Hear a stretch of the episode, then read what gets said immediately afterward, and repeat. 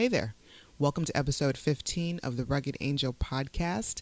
This episode, we are continuing our Pittsburgh 48 Hour Film Project edition.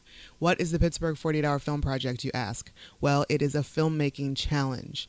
Every year for the last 9 years here in Pittsburgh, we have been challenging filmmakers to make a 4 to 7 minute film in 48 hours. We give them a prop, a line of dialogue, a character, a genre, and the 48 hours to make that film, and then they give us a film back in time to screen it at the Hollywood Theater the following week. So if this kind of thing excites you, if you're interested in making a film, or if you just want to watch the films, go to 48hourfilm.com/Pittsburgh and check out for more information. You can also like the Facebook page, the Pittsburgh 48 Hour Film Project, to stay in the loop of everything that's going on. You can also follow us on Twitter at Pittsburgh 48HFP. In other news, I recently signed up for Nerd Block, which is a toy subscription box service. They send you a mystery box full of themed nerd gear every month, and it starts at $13.99, and you just get like Comic-Con in a box every month. And this month, June, is my first one to receive, and I'm going to go through it and let you know what's in this box. We've got a Mr. Bean bendable figure. We've got a teddy bear that's a Mr. Bean teddy bear. So I think that Mr. Bean had a bear in the movie or something. I never watched any Mr. Bean in my life, so I don't know. There's also a Doctor Who Titans vinyl figure of the 10th Doctor. It's pretty cool. Pretty well done. I think most Whovians would dig that. There's also a Doctor Who art print, an exclusive print that will delight any Doctor Who fan, says the little card in the Nerd Block box. I do not watch Doctor Who. I've never seen Doctor Who, so I'm not too, that doesn't really apply to me. Also, we have Monty Python, the Holy Grail of Magnetic Poetry.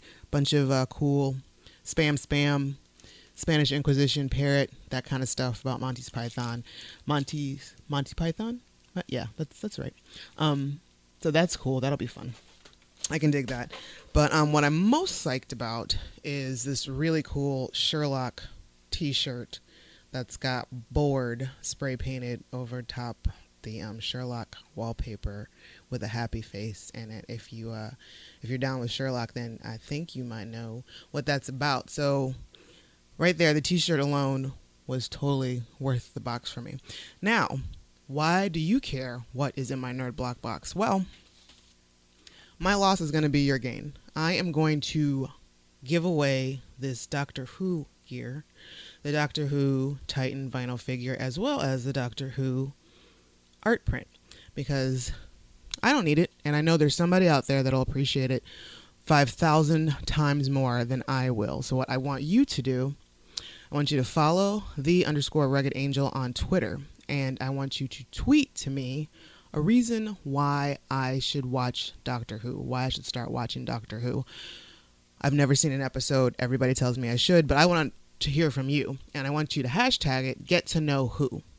So tweet _Rugged Angel, one reason why I should watch Doctor Who, hashtag it, get to know who, and yeah, we'll let this run until June 28th, Sunday at 10 p.m. and I'll also post photos of what this stuff looks like at ruggedangel.com, as well as on my Twitter, and probably on the Rugged Angel Productions Facebook page. So yeah, so Nerd Block, if you're listening, you guys are unofficially sponsoring this episode of the Rugged Angel podcast. Now, speaking of this episode of the Rugged Angel podcast, once again, it is the Pittsburgh 48 Hour Film Project edition continued. This week, I talked to Lyndsay Etter of Falling October Productions. She's a very young lady who I found to be extremely fun to talk to. We ran a little bit over, which is cool. It happens sometimes. Also, my dogs kind of make a special appearance with their barking and some tap dancing in the background, so apologies for that. But Lyndsay, we have a nice chat. We go over her love for Doctor Who, photography, and filmmaking, and we also discuss the lack of cult classic cinema that she has experienced. Sometimes it just boggles my mind when people are not as well versed in pop culture as I am. But then again, we all have our areas. I've never seen Doctor Who, and I'm asking you guys to tell me why I should. So let's get into it. But before we do, words of wisdom. The question isn't who's going to let me, it's who's going to stop me. Ayn Rand.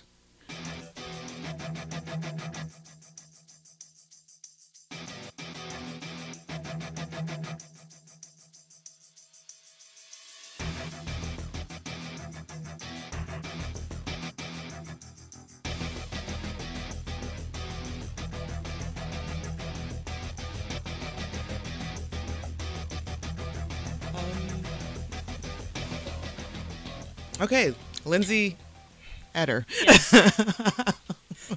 Welcome to the Rugged Angel podcast. Thank you.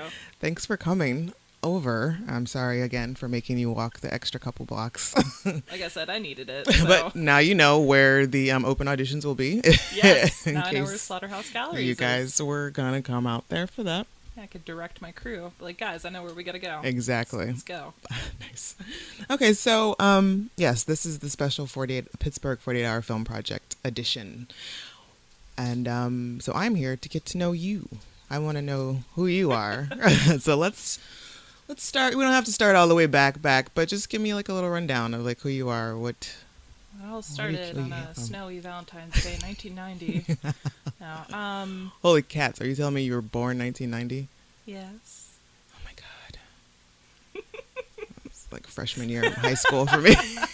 I'm sorry. Okay, I'm over it. All right, so 1990. Okay, so tell me about Lyndsay. Where do you come from? Are you originally from Pittsburgh? Or? I am born and raised from Pittsburgh. I've lived in the West End my entire life. Okay. The house that I live in right now, actually, with my family, is the house that my mother grew up in. Oh, really? As a child, yeah. My house is like 110 years old. Oh, man. Yeah. Wow. So, yeah, I grew up, you know, went through Pittsburgh public schools, went to Chatham University for social work. Cool. And now I work at a bank. Completely irrelevant, I know. Well, you know, you got to pay the bill somehow. Exactly. And I mean, that's pretty much what my job at PNC Bank is right now, is just a means to an end. To like, kind of figure out my next move in life. Well, yeah. What did you study in Chatham? I went for social work. But while I was at Chatham, I did take a film photography class. Mm-hmm. And that was probably one of my favorite classes that I took while I was there, and which kind of solidified my interest in, I mean, I had an interest in photography prior to when I did take that class. It kind of just, I knew, I was like, this is more so what I would like to do with my life. Yeah. But instead of changing at that point, I decided, you know, I'm already far along in my degree. I might as well finish it up. So, yeah. You know, don't want to waste time or money, especially considering how expensive school is. So yeah, seriously. I was like, at least let me get the degree, and you know what? I'll figure things out from there. Yeah. How long ago did you graduate? I graduated in 2012, okay. So about 3 years ago. Okay. Wow. Can't believe it's been 3 years already. It creeps up on you. Like, you never really know. Yeah, it's just, it's so bizarre how time works. Yeah. So have you done anything like social work wise, or have you decided that you don't want to? Unfortunately, when I graduated from Chatham, it was a little difficult trying to find a job within that field. It surprisingly, because it's such a broad field, and with an undergraduate degree in social work, you know, it's a very general knowledge base kind of study. So, you know, you can start pretty much anywhere. The more specialized stuff requires, you know, a master's degree and so on and so forth. Okay. But I was just not having any luck at finding a job, and that's when a friend of mine suggested, you know, try looking outside of that field, and that's how I stumbled upon, you know, PNC, and they had openings, and I went for it, and they liked me enough that they hired me. So that's where I've been for the last 2.5 years. Okay. Just... Well, at least you're not a starving artist. Right. I'm not saying there's anything wrong with that. No. Some days I think I'd actually prefer it. But...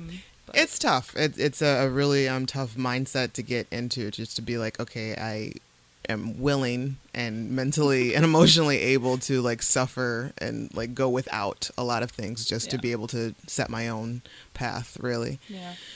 But okay, so you said you already had an interest in photography. Yes. From how far backward? I think that might have started my junior year in high school. I took my first film photography class at Manchester Craftsman's Guild. Ooh, that's where I work. That's an awesome place. I loved it. I loved everything about it. And I think that's what got me started in photography. It kind of fell by the wayside as I progressed through the rest of high school and got into college. And then, like I said, I picked back up again on the film photography class that I took at Chatham. And Gotcha. It kind of just went from there. Is there any particular type of photography that you prefer? Like... Your subject matter, your black and white color, digital film. That's tough. I enjoy film. I enjoy the aesthetic of film, but I'm not good at it. So I get frustrated with it. So I tend to do more digital photography. I am a black and white fanatic. And I originally started off... doing portraiture. I would do a lot of shoots for friends and family members. Like my sister and her husband wanted to do Christmas photos one year, and they're like, "Hey, Lyndsay, you got that nice Nikon over there. You want to hook a sister up?" I was like, "Yeah." So I did photos for her. I did photos for high school friends. I did some maternity photos, just couples photos, and I enjoyed it, but I am realizing now as I continue working in photography that I more so enjoy fine art photography. Mm-hmm. I'm not really all that creative, but that's the genre of photography that I thoroughly enjoy and something that I would like to work towards to get better at. Nice. So are you taking any classes right now, or are you doing any freelance work? No, not currently taking classes. I would like to. It's in the future plans. Freelance work, actually, myself and my friend Alex, who's also part of Falling October Productions, my team, in this year's 48-hour film project. We just did 2 weddings back in May, like back to back. We he did video work and I did photography for a wedding on Sunday, and then we turned around and that Saturday we shot. I was the main photographer and he was my second shooter. Oh man. Yeah, I did. I'm still editing those photos. Yeah, dude, that's a lot. I do freelance. I not as much as I used to, but I used to do weddings, photography and video, and it's such an ordeal. And I don't have it in me to do that anymore. But, you know, it's a special person who can power through that, and just being able to, it's just a lot. It's a long day to be, and it's plus you've it's a lot of pre and post preparation and wrap up, and it's a lot. Okay, so speaking of Falling October Productions, that is the name of your team. Yes. And how many projects have you participated in? 3? Yes, we did 48 Hour 2013, 2014, and then the 2014 Horror Project. Gotcha. And first up, tell me about the team. Like, you guys, are you basically the same team that you've been working with? Oh, yeah. It kind of started out, funny story, Falling October Productions originally started as like a high school garage band. Oh, okay. This will be fun. Yeah. All right. So Alex, as I mentioned before, I went to high school with him, and 2 of our other members, Josh Igems and Chauncey James, we all went to high school together. And those 3, and there were 2 other crew members, I believe, started Falling October when we were in high school. You know, just a band. They played, I know they played at like the school talent show. They played some outside shows. just having fun, jamming out. Right. And so once we graduated high school and we got into college, Alex actually went to Duquesne University. He's going to kill me. I don't remember his specific major, but essentially went into digital media because he's really big into videography. He's okay. Our actual main cameraman. Okay. He's like team lead, cameraman, director. That's the kid with like the dark hair, floppy yes, hair. Okay. Yes. Floppy hair. He's going to love this when he hears this. Yes. Hi, Alex. That's him. He started making videos with our other friend Chauncey, and he's our main sound technician for Falling Octobers. And so they just started making silly videos just for the heck of it. And, you know, we would all watch them and like, this looks like a lot of fun. Like, I want to get in on this. Mm-hmm. And that's, you know, Josh got in on it. I got in on it. And then we started kind of building, you know, ideas like, you know, we enjoy this creative kind of work. You know, what if we could do this full time, you know, for a living, for our lives? And we're all just like, that's the ultimate dream right there. So Falling October turned into Falling October Productions, and we continued making silly videos, but we've also done some promotional work. Alex is actually in the process of making training videos for Primanti's. Excellent. And my brother-in-law, who actually just recently got involved with our group, he's making safety training videos for his job too. Awesome. So you guys are well on your way. Yeah, we're getting there slowly but surely. Yeah, this is just like a couple of like small steps, but still, like, I would imagine like no more than 5 years from now you guys will be able to just do this full time. That is what we're aiming for. So where does the name Falling October come from? Like, it was originally the band, but where does it originate? Again, Alex is gonna kill me for not knowing this. I'm not entirely sure, to be honest. Okay. I feel like it's something that a couple of teenage boys just thought of, and they're like, this sounds cool. Words, put them together. It's all right. This is awesome. Yeah. I'm pretty sure that's where the name comes from. Yeah, exactly. You know, i.e. Blink 182 or, you know, whatever. Right. Like, exactly. Nobody knows what I'm sure. I don't know. They could know what it means. But so what is your role and your main role in the production team? Well, we all wear a lot of different hats because of how tiny we are. Mm. I know at least for the last 3 I should say, I've been in front of the camera, I've acted, I've had really small parts by my choice. I've helped with lighting design, you know, set design, setting up, tearing down. I've was also, they called me the secretary of the group. Okay. Because I kept everything organized, all the paperwork. There's so much paperwork involved with the 48 Hour Film Project. And I was like, no one else touch this. This is mine. I will keep a hold of this. I will keep it organized.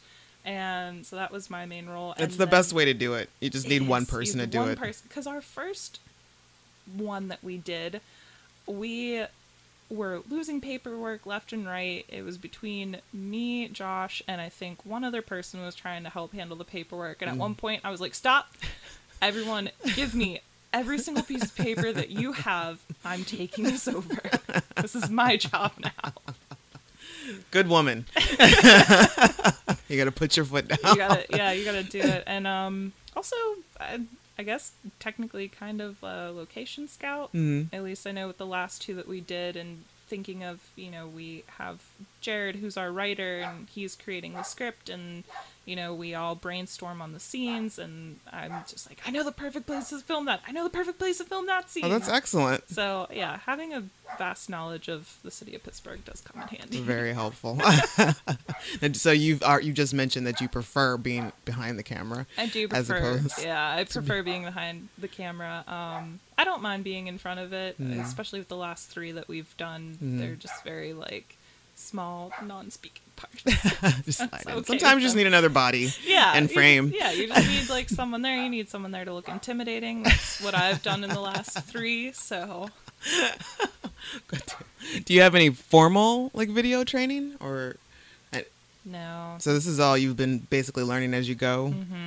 Well, that's great. And just pick it up as we go. Is there anything in particular that you like to gravitate towards more, like writing or the location scouting or actual camera work? I really enjoy the location scouting. I think that just comes from my general interest in traveling. Mm-hmm. And I mean, not that Pittsburgh's, it's not like we're traveling to a different state to go film something, no. But I just enjoy being out and finding interesting areas that we can film, whether it's filming something for the 48 Hour Film Project or thinking in my mind, like, this would be a cool spot for any future, you know, filming projects that we do. Right. So I really enjoy that.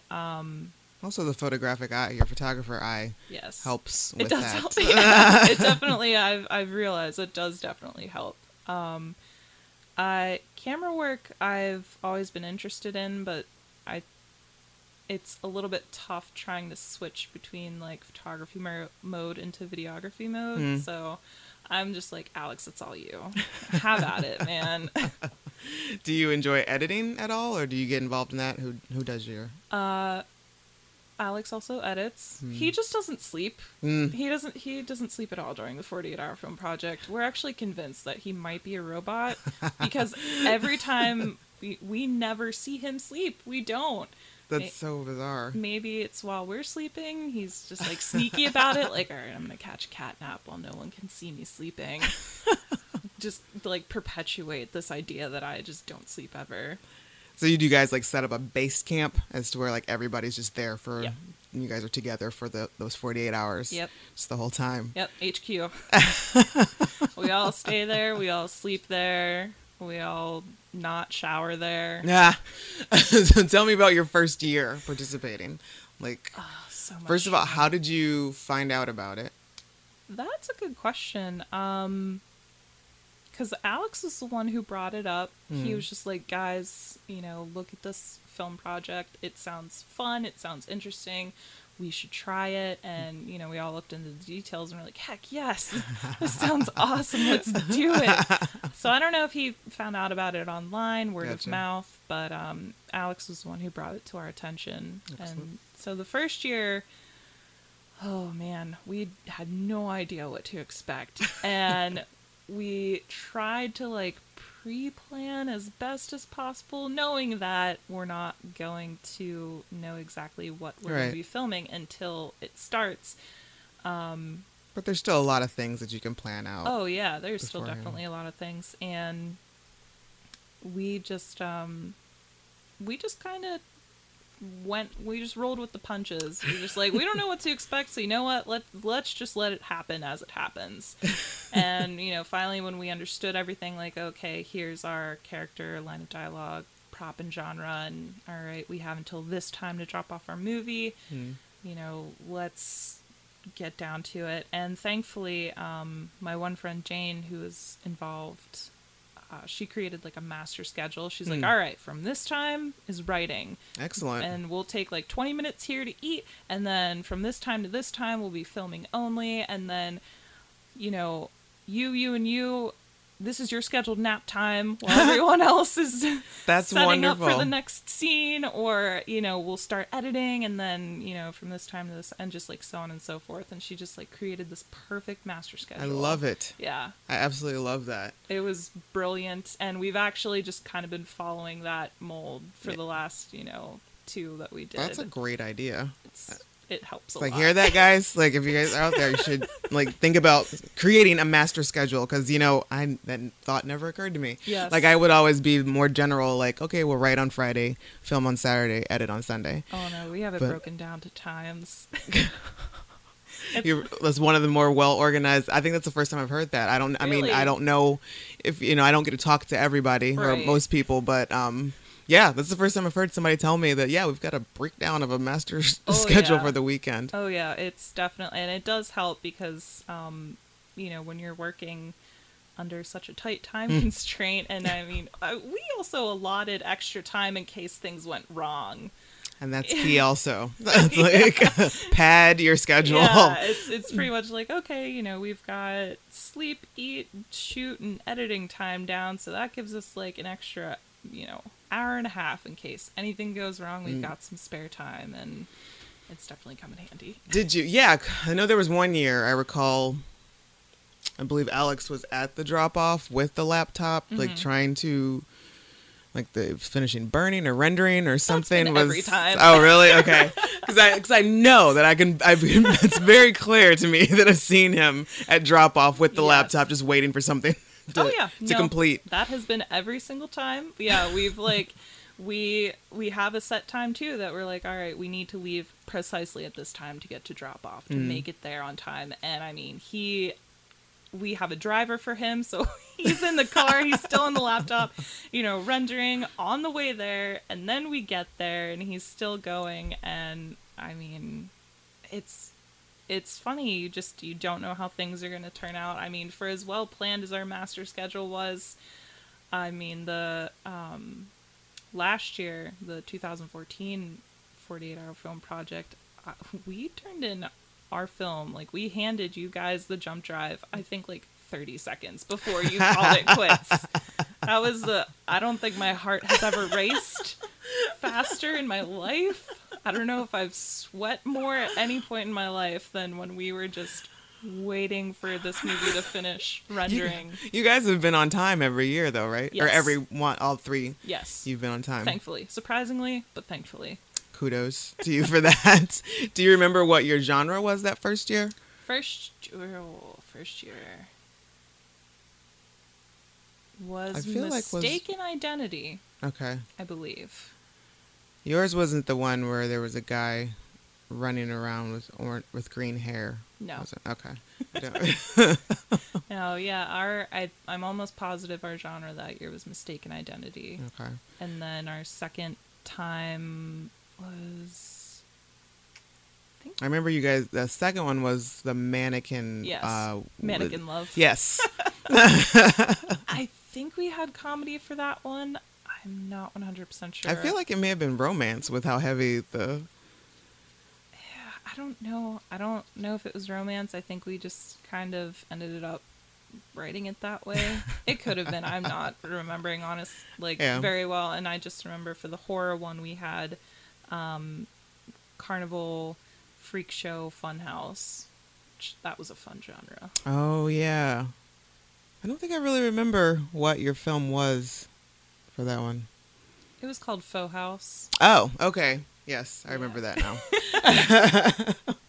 It's all starting to come together. I mean, come on. It's not like you view, 30, 40 some odd films in one sitting. Yeah. After a while, they all start to run together. So if I do remember something of your film, like if it's impressive. Just a title, like you've done something right. Like, that's good. Yeah, that's...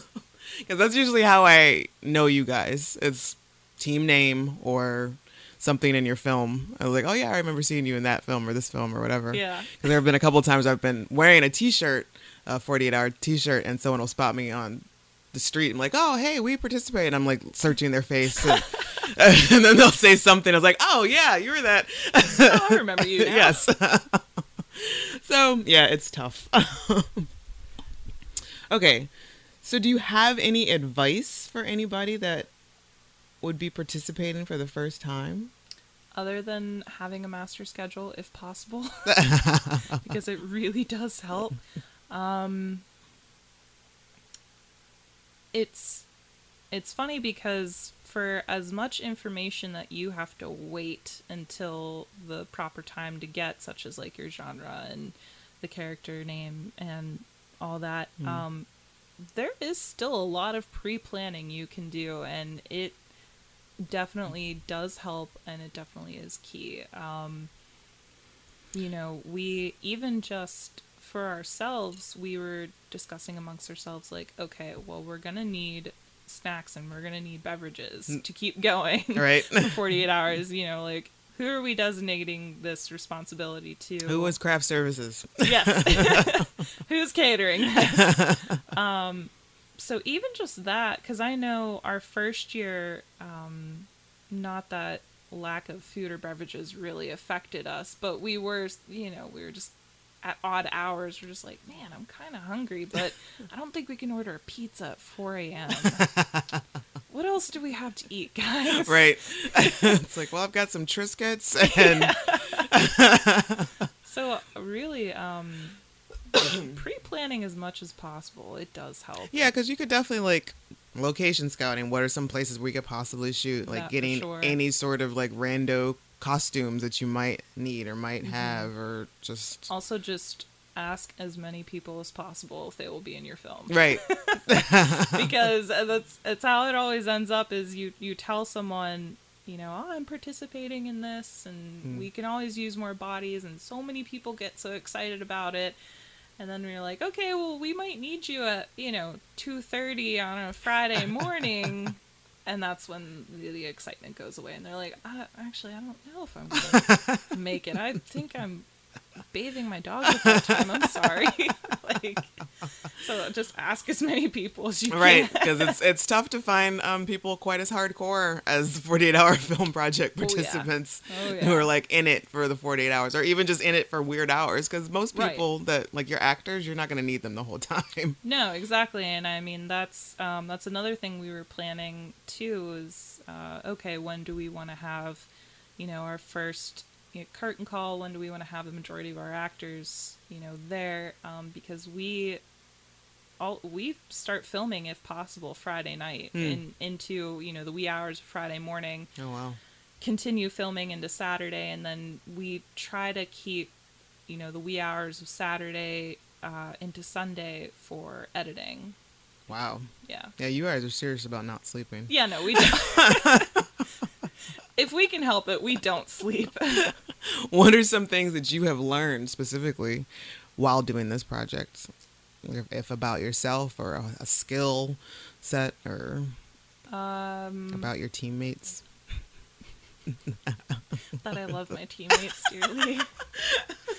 Honestly, though, I mean, how many people would really want to hang around you at 3 o'clock in the morning? You smell like stale sweat, because this always goes on in July. It's the hottest, like, time of the year, and we don't even factor in time to sleep, let alone shower. Right. So you're lucky if you if it rains and you step outside and it rinsed off. Exactly. You know, and just deal with, you know, mood swings can happen. And these guys are still, at the end of it all, they're like, you know what?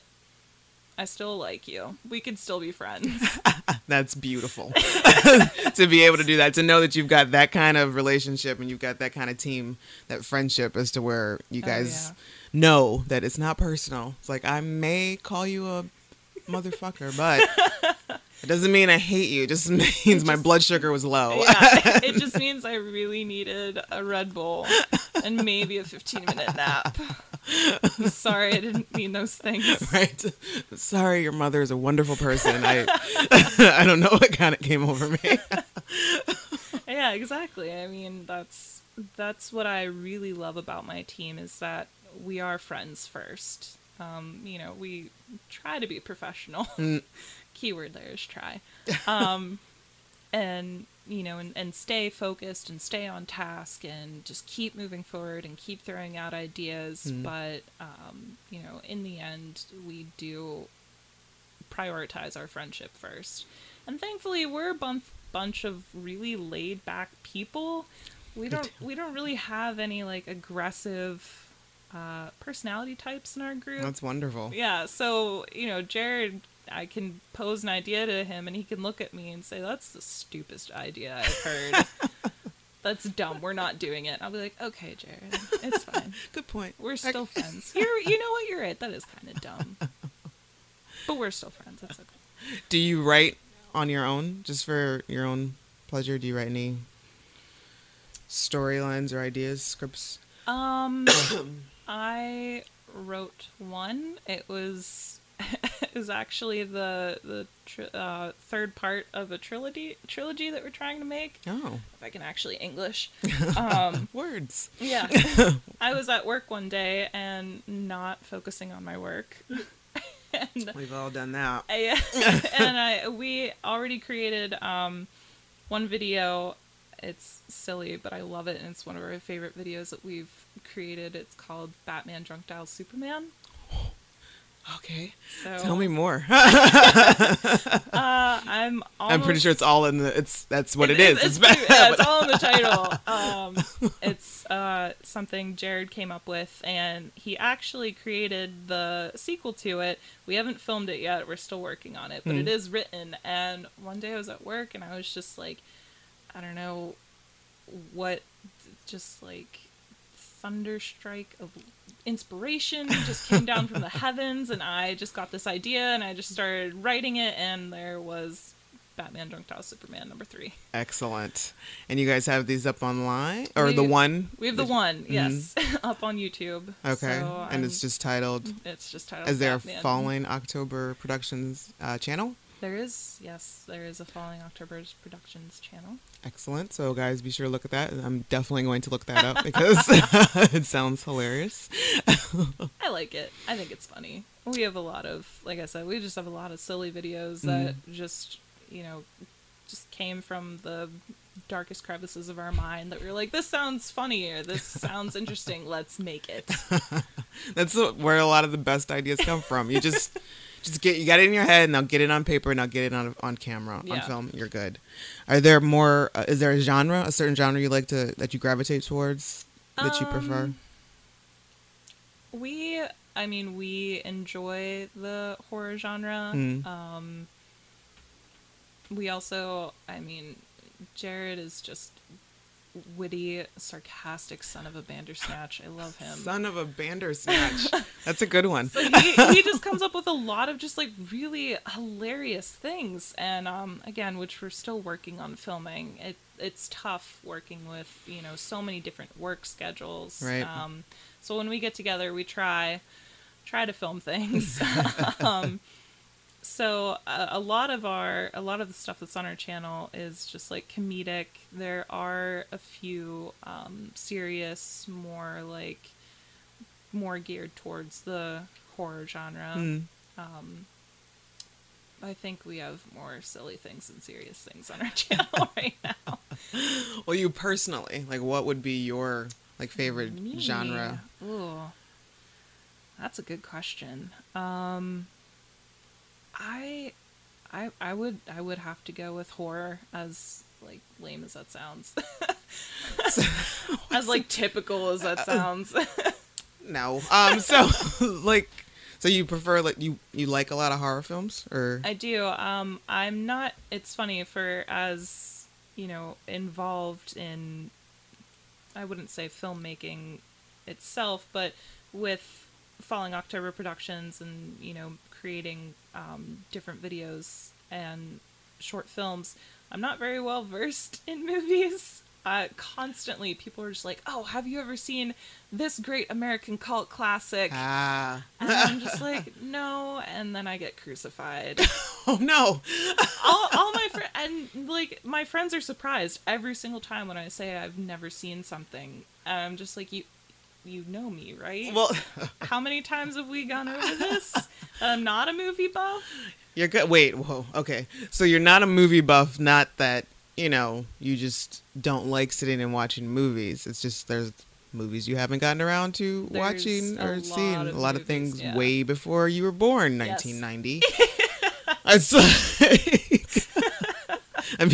Yes, you guys have got to cut her some slack for that. Like, you've only been on this earth for 25 years. Right. And most of, I guess, the greater, horror cult classic films were hell before you were even thought of. So what you're going to have to do now is every time this happens, you're going to have to keep a journal. And you're going to have to write down every film or whatever that... And Jared has already written me a list. Oh, okay. He's like, this is your list of movies you must watch. Oh, yeah. What are a couple of them on that list? They're not specific to any genre. I know, The Big Lebowski was on there. Wow. Yeah, I haven't seen that one yet. I feel like that probably came out the year you were born. I could be wrong.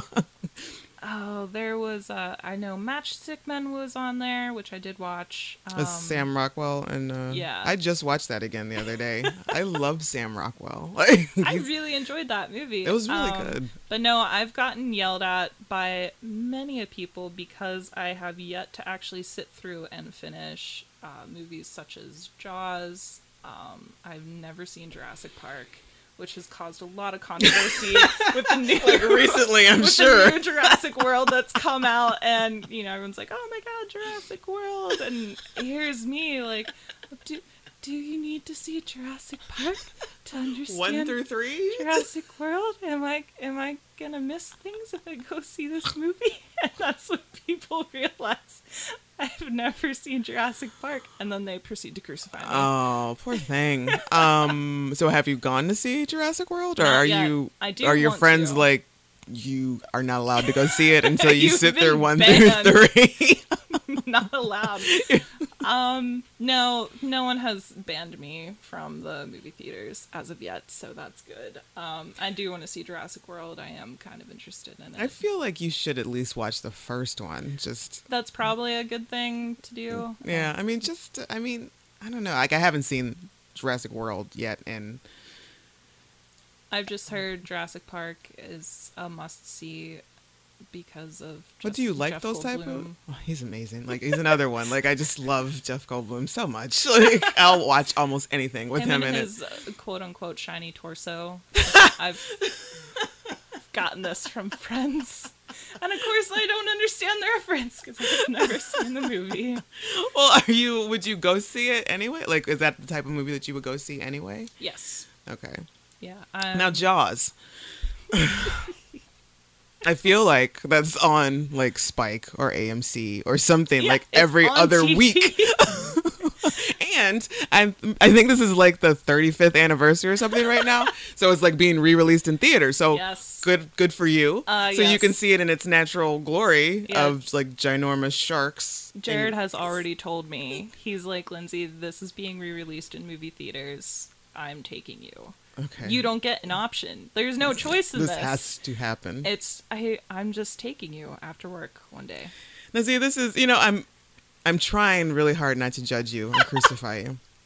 I've already been through this. Like, my husband is like, he's like a pop culture idiot. Like, mm-hmm. So he's just, he spent like 10 years of his adult life without television or by choice. And, when we got together, I'm like, why would you do that? I don't understand. So, like, the beginning of our courtship was me, like, giving him entire seasons of Friends. Like, you need to watch all of this before, like, you won't understand any of my jokes. So, there's, like, you need to watch all these movies. So, I've been through this education thing before. Yes. So, I'm really trying hard. I'm getting more homework. Reservoir Dogs. Have you seen that? Okay.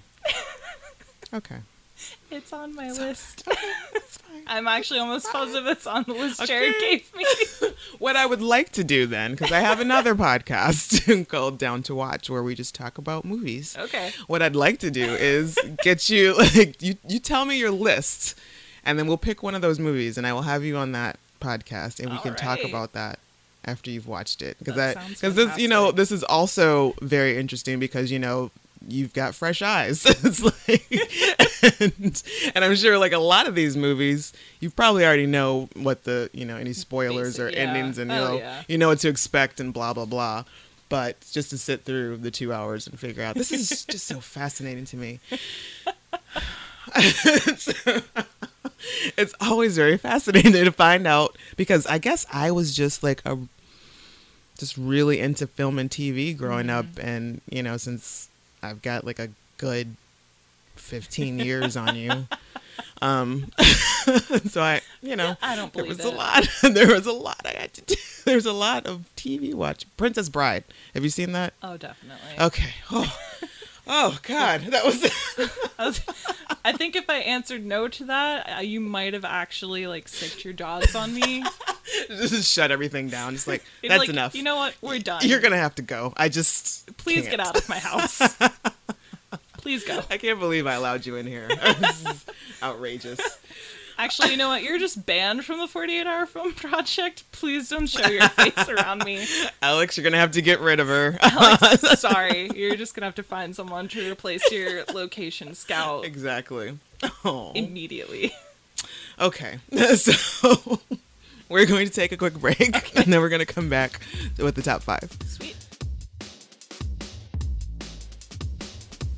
So, If you're listening to this podcast, then you probably already know what the Pittsburgh 48 Hour Film Project is, so I'm not going to bore you with all those details again. But if you haven't decided if you want to participate yet, or if you have decided and you've already signed up and you have a team, but you're still looking for actors, or you are an actor and you're looking for a team to join, you should join us at our meet and greet open auditions this Saturday on June 27th from 2 p.m. to 4:30 p.m.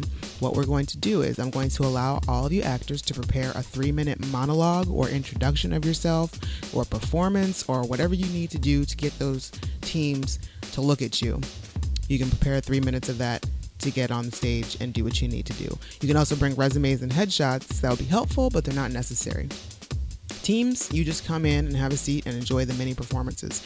Afterwards, you'll have time to chat up with the actors and see who would like to join your team or vice versa. Actors, you'll get a chance to talk to the team members and see if you want to join their teams, blah, blah, blah. So this is going on, once again, on June 27th, this Saturday, from 2 p.m. to 4:30 p.m. at the Slaughterhouse Galleries and Studios at 5136 Butler Street, Pittsburgh, PA 15201. For more information, you can email me at pittsburgh@48hourfilm.com, or you can get at me on Facebook at the Pittsburgh 48 Hour Film Project. How about Lost Boys? Have you seen Lost Boys? I've seen bits and pieces of it, thanks to my sister. You haven't? Is your sister older? Yes, yeah, she's older, and she loves Lost Boys. That was a thing growing up. My sister was the one who would just like sit down and just watch movies, and I had to be in the mood for it. Mm. I couldn't just like sit and just pop in a movie at any given time. I had to just be like in the movie watching mood. That's how my younger sister is. She does the same thing. Yeah, there's a lot of movies she hasn't seen, or she'll be just like, I don't like movies. I don't want to go to them. I'm like, I don't understand. What do you mean you don't want to go to the movies? Yeah. I mean, I enjoy going to the movies, hanging out with friends. Someone's like, we're going to do movie night. Mm-hmm. I'm all about that. It's just myself, I would just rather spend the time, I don't know, on the internet, watching cat videos. Watching it. That's my thing is YouTube. I enjoy YouTube a lot. Okay. I follow a lot of YouTubers. So that was always kind of my thing as opposed to movies. So is it like YouTube, a lot of the webisodes or web series or like vloggers? Vloggers. I'm big into personal vloggers. One of my all-time favorite being Olin Rogers. I'm not familiar. He's, it's funny, he has a very large fan base, but he's not very well known on YouTube. Huh. But his stories and the way he tells these stories are just hilarious, and his like personality just shines through. You could just tell he's just this genuine, happy, awesome human being, and that's primarily why I like watching the more personal vloggers on YouTube, because some of them are really good at, you know, you're watching this person on your screen, but you can still feel connected to them. And Olin does a really good job at that. That's really cool. That's I guess it's just, you know, another generational difference, because I mean, I haven't, there are a couple vloggers, I guess, that I would follow or, you know, I pay attention to, but still it's not like something that the first thing I go to, yeah, kind of thing. And it's really interesting just to be able to know like someone like that who, you know, not very many people know him by name, but obviously he connects with you and however many other subscribers he has. Yeah. And that's really good. What's his name again? Olin Rogers. Olin Rogers. Yes. Is there any particular, like, I don't know, I hate to say shtick, but does he have, like, a specific subject matter, or is it just, like, all over the board, or? It's more so, he does actually make, like, short little films. He actually did, I guess it would, I don't want to call it a web series. It's only about, like, 4 or 5 episodes, but it was one of his bigger projects that he was working on back in 2012. It's called Pop Rocket. And it's you know, it's set in the future, and I am very impressed by it in that he has very limited, you know, resources editing wise. And, you know, he has these fantastic like landscapes and items that he's had to create and render in, you know, his own computer. Like, I don't know what computer program he had to use. Again, not being a videographer, I don't know. The programs one uses for special effects, like the one that he's created, but for being very, you know, low budget, you know, small team of people to help him and to create, you know, this story was, like I said, it's just very impressive. Huh. Well, shout out to Olin. All right, let's get into your top five. All right. I decided to give Lyndsay top five fandoms. I have been, these have been like coming around, and there's been a lot of discussion about fandoms in my world lately. Just, I guess, with Wizard World coming up here in Pittsburgh, and I was spending like a lot of, like last year, I was representing an actor who was going through a lot of conventions. So I was like going through a lot of conventions last year, and it was like probably this was like my first one.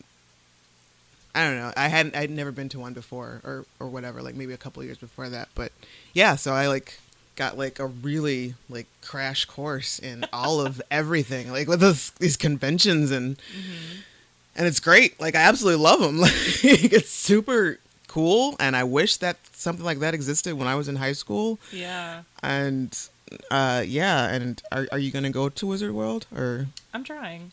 I would like to. Is there anybody in particular you're looking forward to? Or is that is that on your fandom list? No, it's not on my fandom list. I've not made it to a convention? Not okay. I've definitely been to a convention. Speaking of YouTube, I've actually been to VidCon twice. Oh, yeah? And I'm going next month. So the weekend after the 48 Hour Film Project, I'm leaving to fly out to California to attend VidCon. And what's VidCon? Is that more video games, or am I just making things up? No. VidCon, as I explain it to a lot of people, is like the Comic-Con of YouTube. Oh. So like all these YouTubers descend on the Anaheim Convention Center for one glorious weekend. And they have panels and, well, like most typical conventions, but panels, it's just mostly signings, like YouTubers and stuff. Yeah, it's that's awesome. Primarily YouTubers, and what's really interesting is that they have included a lot of Viners this year. Oh, really? Yeah. So like, I'm gonna mispronounce his name. I always call him King Bach, but I think it's King Bach. Okay. And I know he's a very popular personality on Vine, and he'll be at VidCon. Wow. Which is interesting to see.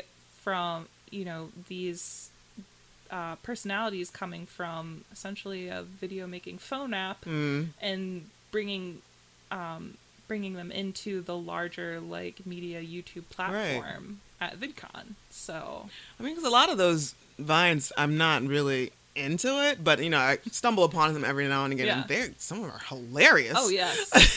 Some of the best comedy that I've ever seen, especially when you only got 6 seconds, right? You know? It's amazing. Yeah. It's very impressive. So I'm excited to see, you know, who they bring.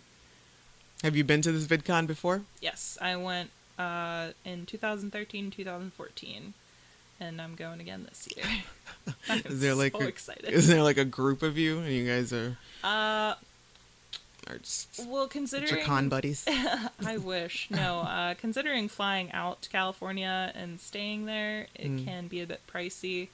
Not a lot of my friends make good enough money to really. Yeah, you really have to want it. You really have to want it, and I don't even know how I came upon it. I mean, VidCon's been going on since about 2011, I think. And last year was the first year I really heard about it. I was like, this sounds fantastic. I'm going to go. Because why not? Right. You know, who knows if I'll ever get this chance again. And turns out you've had it two other times. I was going to say, I made that chance last year and again this year. So, yeah, so my first 2 years actually went by myself. Hmm. Oh. Yeah. That was quite the adventure. I'm sure. And it's also, but I mean, it's pluses and minuses. Like, you can totally see whatever you want to see. Yes. Like, you don't have to stick to anybody else's schedule. Yeah, don't have to stick to anybody else's schedule. Only person I had to worry about was myself. Didn't have to worry about losing anyone. Right. You know? But at the same time, when you're waiting in line for 2 hours to get into a signing and you really have to use the restroom. You make friends fast. Yeah. Yeah, there is that, or you just suck it up, hold it in. Just do what you gotta do. All right, let's get to your list. My list, okay. So not in any particular order because there's just not enough... There's not enough room in my heart. I can't, like, choose favorites because there are things that I've recently become obsessed with, and then there are things I've been obsessed with my entire life, i.e. Harry Potter. Mm. That is definitely a fandom that I am a part of and enjoy greatly. Mm. What are they called? What are you guys called? Is it just Potters? What is the name of the school? Hogwarts? Hogwarts. Okay, so maybe it's not. I don't know. I don't know. I've never seen any Harry Potter movie. Now it's your time to judge me. That's what I was saying. You're yelling at me for not seeing American cult classics that everyone knows and loves fondly. Exactly. It's now a game at this point. I was just trying to figure out like how long I can go without seeing one. Now it's a competition. Right. Oh, that's fantastic. So Harry Potter for sure, which actually I exchanged that for something else that was on my list because Harry Potter has been a part of my life. You read the books and then the movie. Oh yeah. I just remember, you know, being a kid, and it's funny, I received the first Harry Potter book as a gift from one of my teachers in elementary school. I mean, it came out in 98, 99. Oh, really? Yeah. Okay. They've been around for a while. And I remember starting to read it, and for some reason I just couldn't get into it. I don't know if it was just like my small child ADD like mind was not allowing me. You're like what, 3rd grade, 4th grade?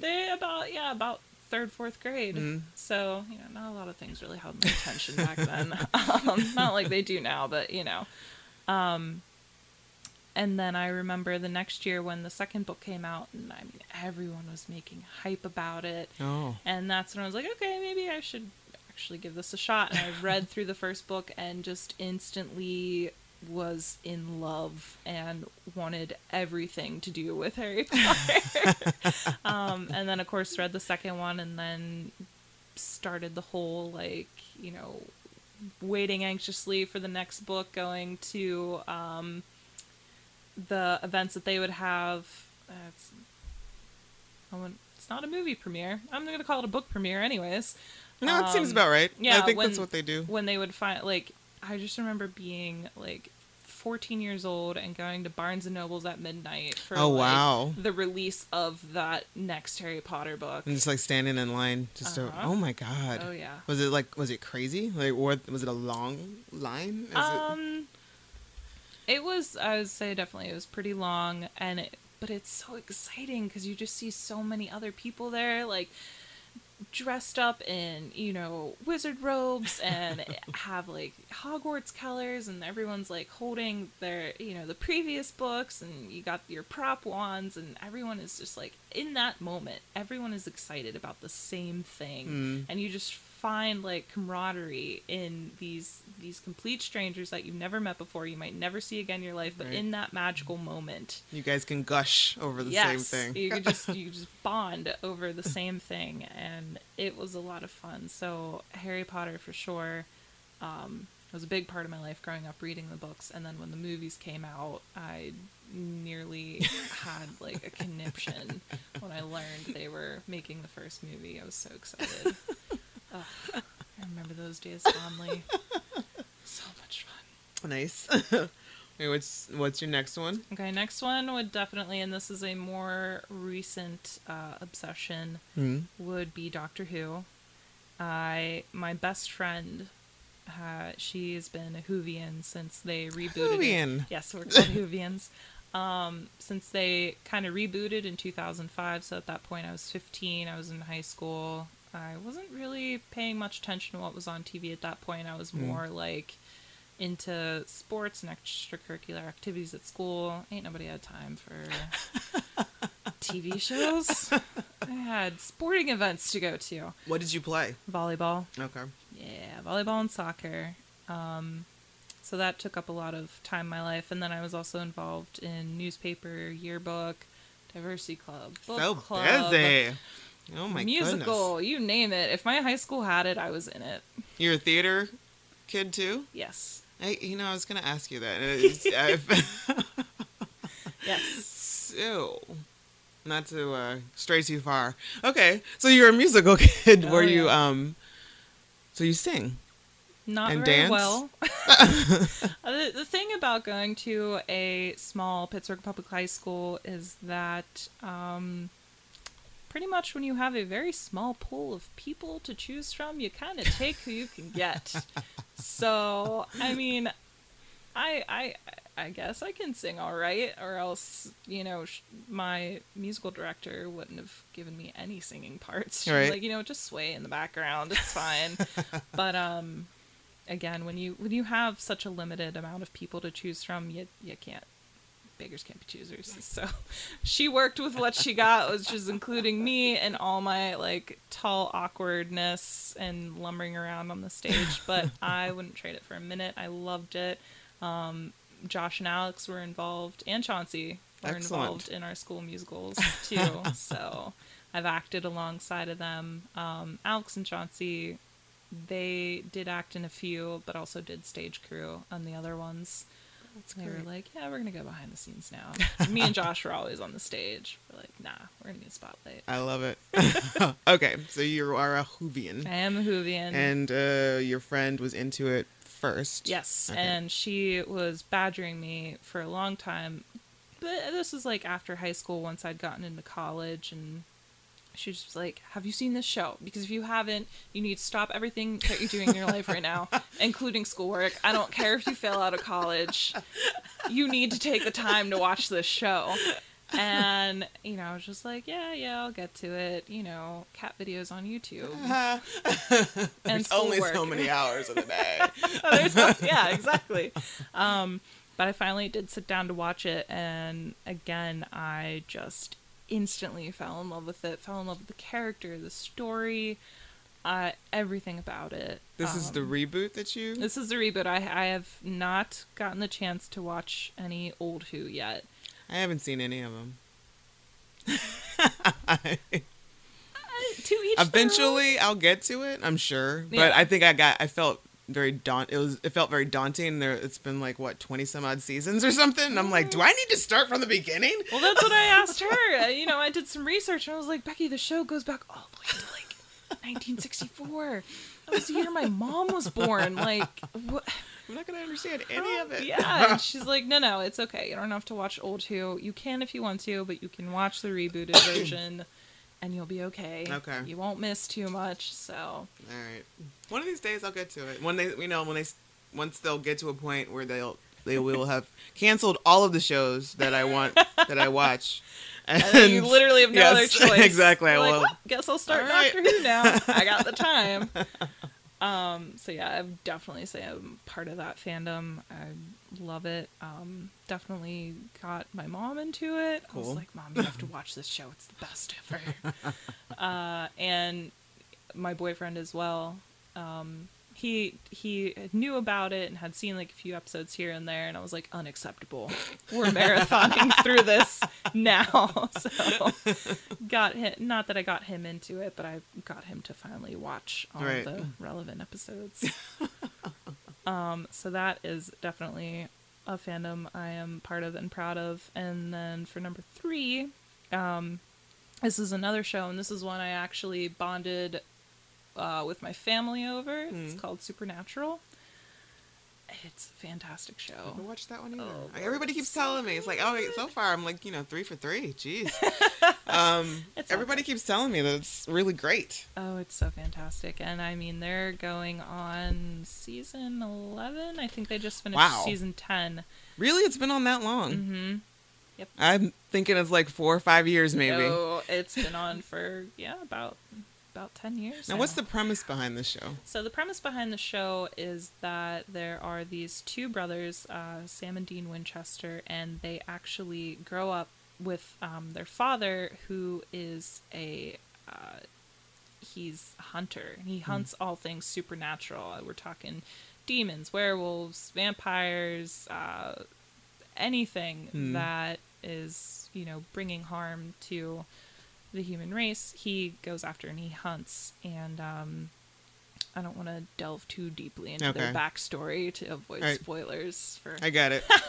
anyone. So, you know, they grow up, you know, they get involved in the family business. They become hunters themselves. Okay. And it's pretty much just 10 seasons of their supernatural hunting shenanigans. Oh, okay. But it's so good, and the character development is beautiful. That's what I mean. I love it for the myth and the lore. I mean, you got to get these supernatural creatures from somewhere, right? So the writers do delve into, you know, different mythological creatures that are, you know, prevalent in lore from old days of yore. Yeah. And you know, and just watching these two brothers grow up and the trials and tribulations that they face. But also, I mean, it's not all, you know, thunderclouds and sad faces. And there are some episodes that are just truly comedic and hilarious. Oh. There are some people get their happy endings. Yeah. Well, you know, not very often, but it does happen. But it's just such a good show. I could go on forever about it. Also, it doesn't hurt that the, like, three main male characters are, you know, eye candy. Yeah, that's what I hear most about it. Like, Jared Padalecki? Jared Padalecki. Padalecki. Yeah. Oh, and his beautiful, flowing, luscious, long locks. Yes. Yes, I hear they have a lot of fans. Oh, yeah. Oh. All right, number 4. Number 4, this one goes back to, again, my teenage years. I'm almost positive it first aired around 2004, 2005-ish. Avatar: The Last Airbender, which is an animated series. Okay, the series. I thought, yes. Was there a movie? There was. And I know that a lot of you people, yeah, I know a lot of you guys who love the animated series hated the movie. Like, I didn't even watch it. It was like M. Night Shyamalan had like shat upon your childhood. Essentially, yeah. That's what I hear. That's what I heard too. And I mean, when they first said they were making a movie about it, I was very excited, and then I heard M. Night Shyamalan was the director, and then I was less excited about it. And then it came out, and I think I was just worried about it just ruining everything that I didn't initially go see it. And then, of course, once everyone got to see it, all the reviews are coming out. Everyone's just like, this is terrible. Oh. And I've seen, you know, like condensed versions of it. Not like the full movie, but someone like going through it and reviewing it. Oh, and that, like, everything like, wrong with. Yeah, exactly. That's actually, I think that's exactly what I watched, is like everything wrong with Avatar: The Last Airbender. I love those those videos. They're the best. But yeah, I watched that and my heart broke into a million pieces. I was like, I can never watch this movie. That's how I felt. Psycho was like my favorite movie ever, and then when Gus Van Sant did the remake of Psycho with Vince Vaughn and Anne Heche. And that just sounds weird. Right? I saw it, and I'm like, this is bullshit. I was so upset. So, Avatar: The Last Airbender. Yep. Okay, this is an animated series. Yes. Is it still on? Or it is not still on. It spanned 3 seasons, but each season had, like, 20 some odd episodes. Oh, really? Yeah, it's a very drawn out story, and again, just I'm like a sucker for character development. I just love good character development, and that is what you see with these characters going through. It's definitely a coming of age story. You know, you have the main character, Aang, who's the Avatar, and he at this point in his life as like a 12-year-old kid, and the weight of the world is on his shoulders. There's a war going on that he's destined to stop, and you know, he's just like, how, what am I supposed to do? I'm 12. And just watching him go on this journey with his friends and just growing into himself as Aang, as just a person, an airbender, but also as the Avatar. Okay. And beautiful illustration, beautiful scenery, the music, it's just, everything about it's fantastic. And they actually created a spin-off show, Avatar, The Legend of Korra, which is like set in the future. We've now moved on to the next Avatar in the cycle. Oh. Like, Aang's time is over. Now it's, you know, this new Avatar's time, and I, again, was super excited about it. Loved everything about that show. So I'm Avatar into, like, Legend of Korra, just that whole... Gotcha. It's all the same thing, so I'm just mushing it together. Definitely big fan of it. Excluding the movie. Excluding the movie. I don't even want to remember that's a real thing in life. Oh. All right, number 5. Number 5, I would have to say BBC's Sherlock. That I have seen. Yes. And I love it. Yes. Isn't it fantastic? Absolutely love it. Oh, God. I cannot wait for, like, I can't wait for it to come back. Yes. It was like, what is it, like 4 years in between the two? Like, usually, they give you like 8 hours worth of content, and then it's like, all right, see you guys in a few years. Yeah, like, see you in 2020. Like, what? What am I supposed to do? Oh, my God, I know. I had no idea that... I would love it so much. Like, that's just it's such good writing, and the acting, like, between Cumberbatch and Martin Freeman. Yes. Like, I love those guys. They're a perfect Sherlock and Watson. They just have that, just the relationship between them. Yeah. It's so great. Because it's hilarious, but you do see that they clearly care for each other. And obviously Sherlock's, like, distant personality is like, what is love? Right. You know, you can't show emotion. Right. But you see those moments where his love for, you know, his doctor, and that's what makes every fangirl's, like, heartbreak into a million pieces. And then to mention the guy who played Moriarty. He's so good. He is so good. So good. Like, that's actually my dog's name is Professor Moriarty. That's amazing. And that actor, Andrew Scott, I believe his name is. Like, I've never seen, like, it's more brilliant portrayal of Moriarty. Absolutely brilliant. It is. And I just can't wait. I also really enjoy the cinematography of Sherlock. It's beautiful. So beautifully shot. It is. Yeah, it's such a good show. So I'm definitely part of that fandom. Yeah, it's crazy. And it's only like probably a total of 10 episodes or something. It's not that much. Like 9, each episode is probably 2 hours. Yeah, they're about an hour and a half long, 3 episodes per season. I think we had like gotten in like halfway through before I realized these episodes are really long. I did the same thing my very first time sitting down and watching it, and I'm just like, it comes to a point where I think it's going to end, and then it keeps going, and I'm like, what the heck? And then you look at like the time that's left below, and I was like, holy crap, there's still 45 minutes left. What? That's awesome. Yeah, I was like, okay, good, because, man, if that was going to end there with that cliffhanger, I was gonna be so upset. So cool. All right, so at least I managed to know of one on your list. 1 point. All right, so mine are probably very... age-telling, if anything. Which means I'm not going to know anything about them. You would, yeah, you'll probably know the name. Oh, I've heard of that. I think my mom watched that at some point. Okay, the first, I'm just going to mush Buffy the Vampire Slayer and Angel together as one fandom. That's when I moved here in Pittsburgh, and it was, I moved in with my roommate, and, they were all about it. Like, I saw the movie, hated the movie, Buffy the Vampire Slayer. I forget when that even came out. But So I was like, oh, this show, it's going to suck. It's going to be ridiculous, whatever. Buffy the Vampire Slayer. Mm-hmm. And then the girl I moved in with, like, she was all about it. And that's like, that was her thing. And I was like, oh my God, Bob, you have to watch it. You have to watch it. You're going to love it. I swear you're going to love it. I'm like, I doubt it. Yeah.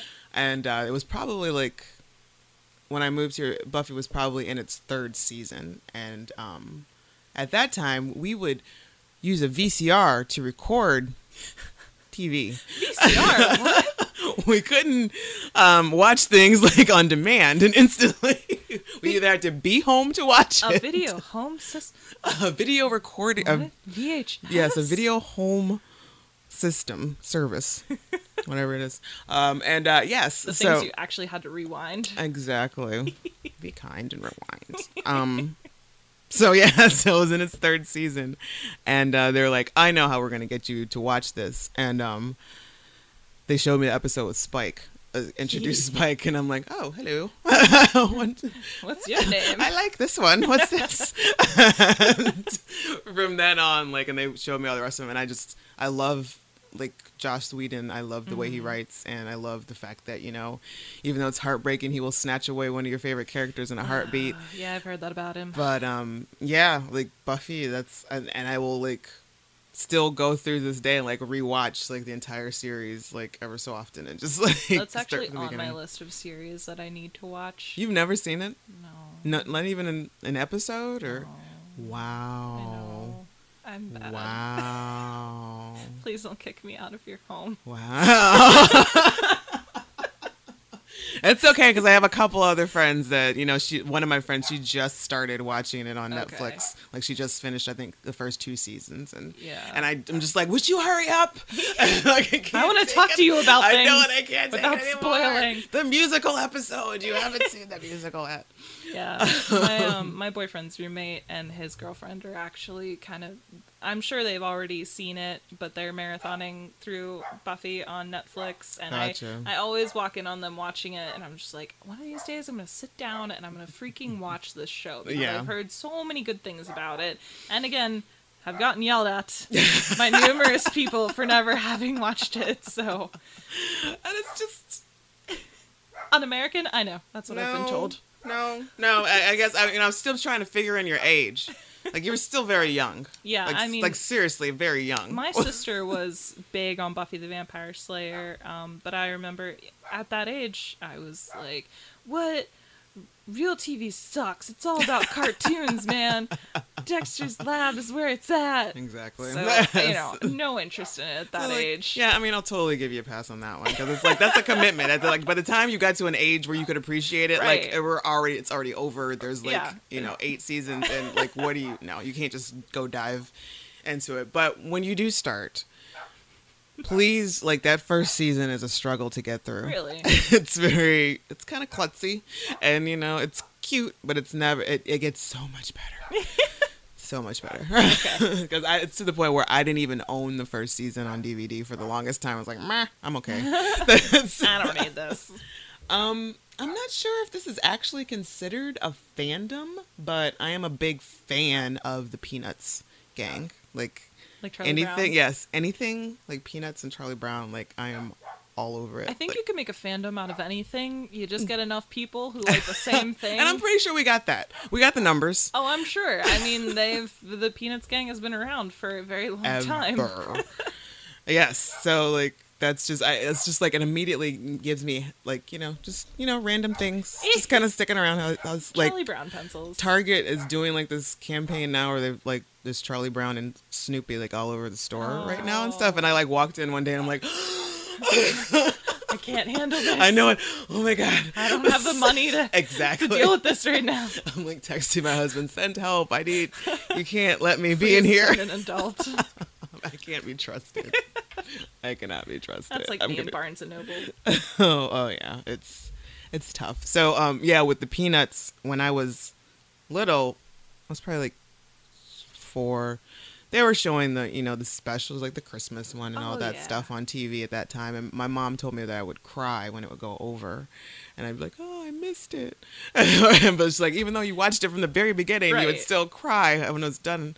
And before my sister was born, I was an only child, and she said those were my imaginary friends was like Linus and Lucy and Snoopy and all that. So that's where that starts. And it just still, it just gives me a happy, like, every time I see anything. That's good, though. Peanuts related. And then to put it completely on the opposite side of the spectrum, Walking Dead. Oh, man. Have you not watched that? No. Okay, you know what? This one I can't really excuse. You're going to have to leave now. Goodbye. I've had enough. You've broken my heart enough today. Please leave the premises. Are you just not into zombies? Or, I mean, are you just not into awesome? No. Do you just hate? Do you just hate all that's good in this world? Actually, yes, I do. No, oh God, I don't know why I've not gotten around to this. It's one of those shows where it's like, you hear so many good things about it. Freaking who doesn't like zombies, honestly, especially coming from, you know, Pittsburgh. Right. Zombie capital of the USA. Zombie capital, yeah, of the US, you know. I don't know how. I think because a lot of times what happens, at least with, like, the newer shows like The Walking Dead, when it first came on and was first popular, I was still in school, you know, busy. Just no time. Yeah, no time. I'm trying to graduate. That's understandable.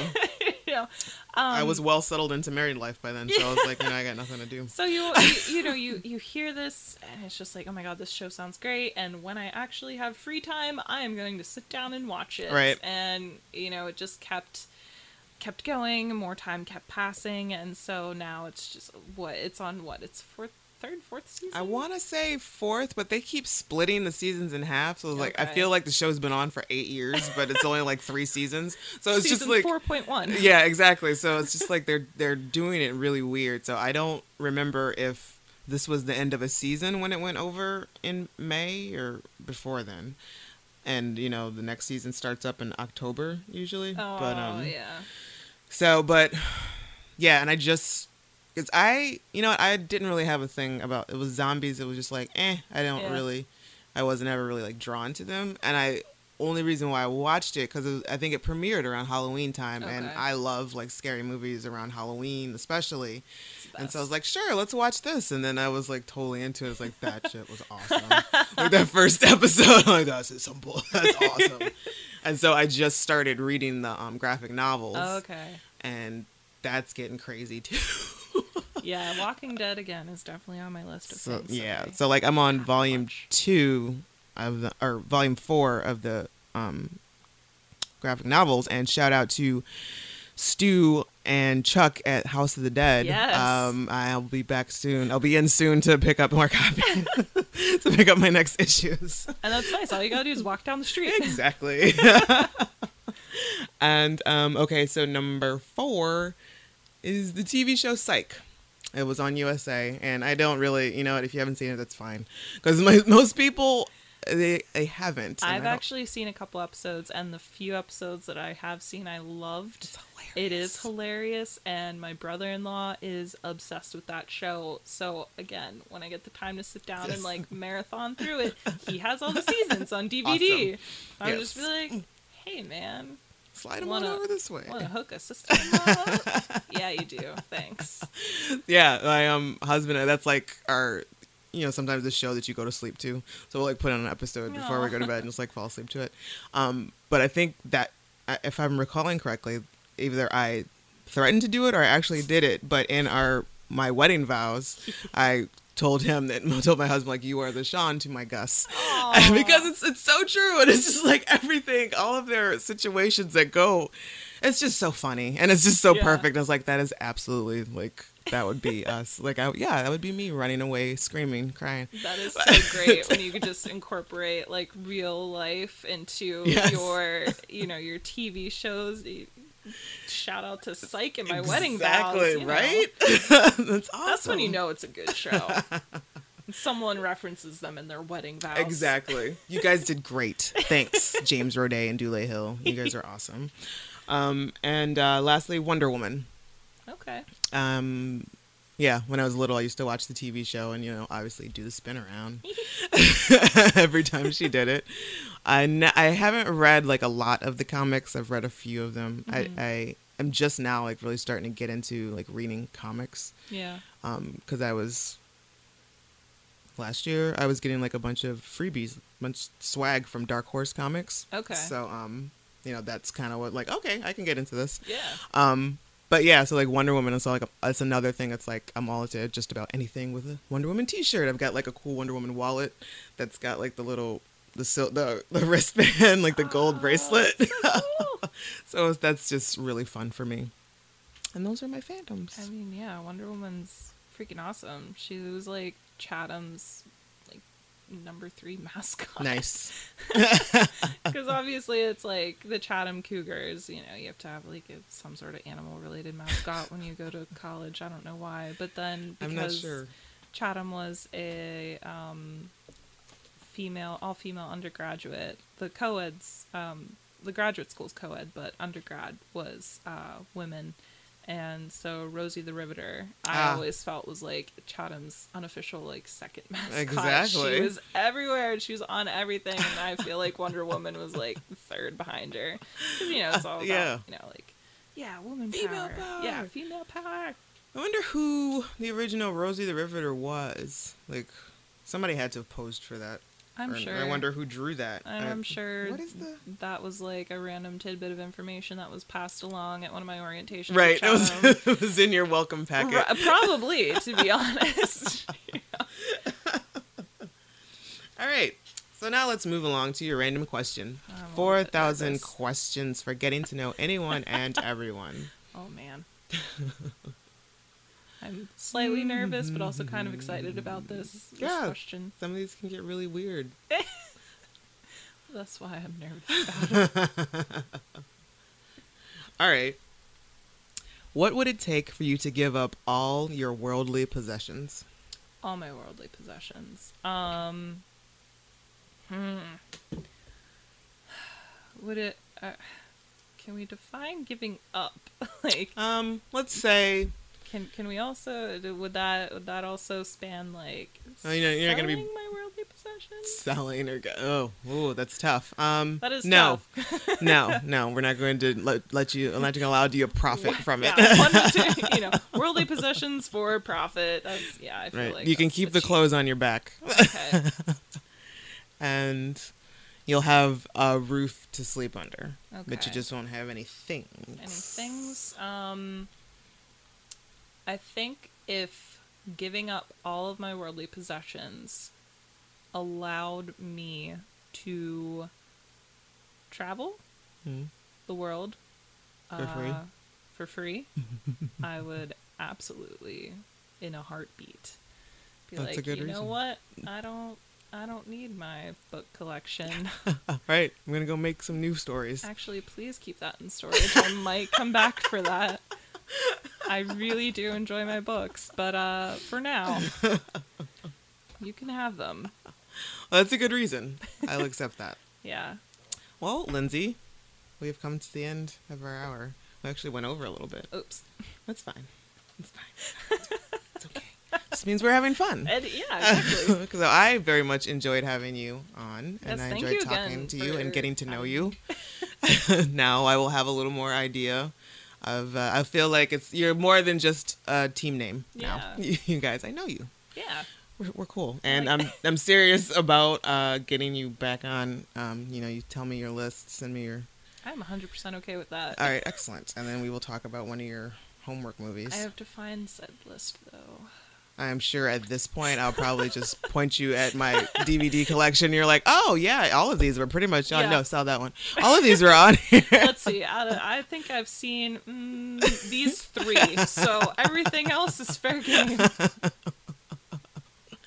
All right, cool. And if I guess if you don't find it, we'll just default Lost Boys. Yeah, that works for me. All right, cool.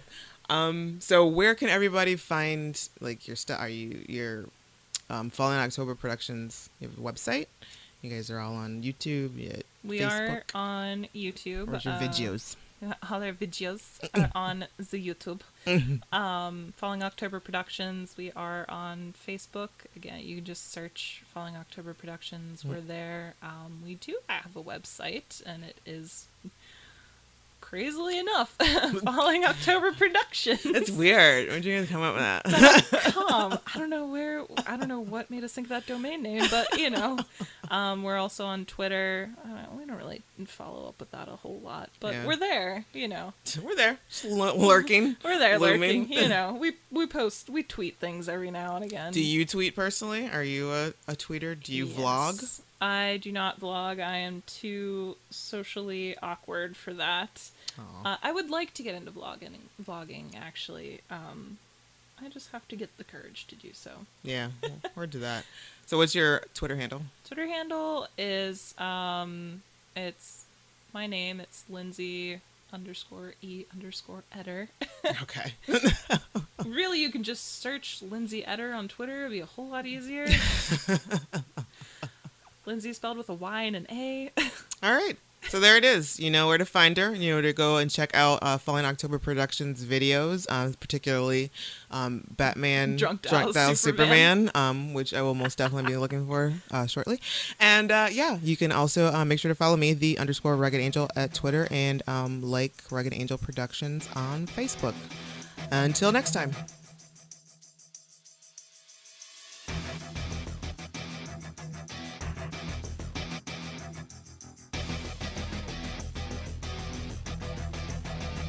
This has been a Rugged Angel production.